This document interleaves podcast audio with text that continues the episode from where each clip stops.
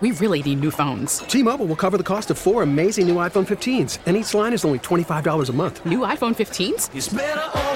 Only at T Mobile get four iPhone 15s on us and four lines for 25 bucks per line per month with eligible trade in when you switch. Minimum of four lines for $25 per line per month with auto pay discount using debit or bank account. $5 more per line without auto pay, plus taxes and fees. Phone fee at 24 monthly bill credits for all well qualified customers. Contact us before canceling account to continue bill credits or credit stop and balance on required finance agreement due. $35 per line connection charge apply. Ctmobile.com.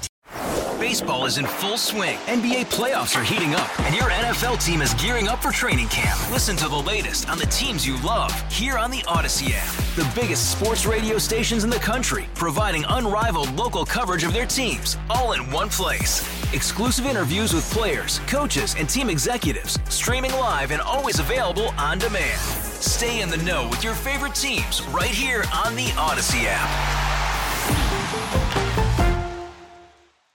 This is a KDKA radio time capsule. Now, the CEO and president of the Heinz History Center, Andy Masich.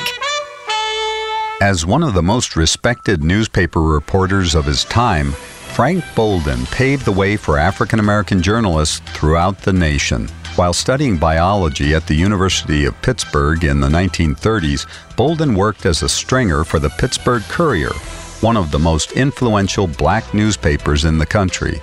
After facing racial discrimination at the university's medical school, Bolden accepted a full time position with the Courier and made a name for himself while covering stories about Wylie Avenue in Pittsburgh's Hill District.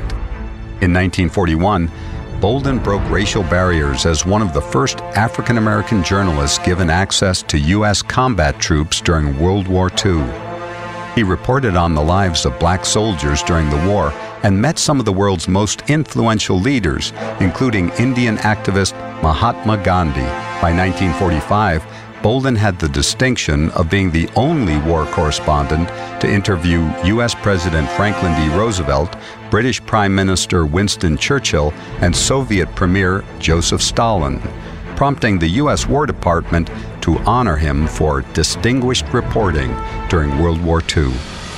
Following the war, Bolden turned down job offers from the New York Times and Life magazine to work for his hometown Courier, where he helped to positively impact the civil rights movement. Bolden later left the Courier to work for the New York Times and NBC before returning home as Assistant Director of Information and Community Relations for Pittsburgh's public schools. Bolden's historic career helped to change the face of journalism and inspired others to rise above adversity to pursue their dreams.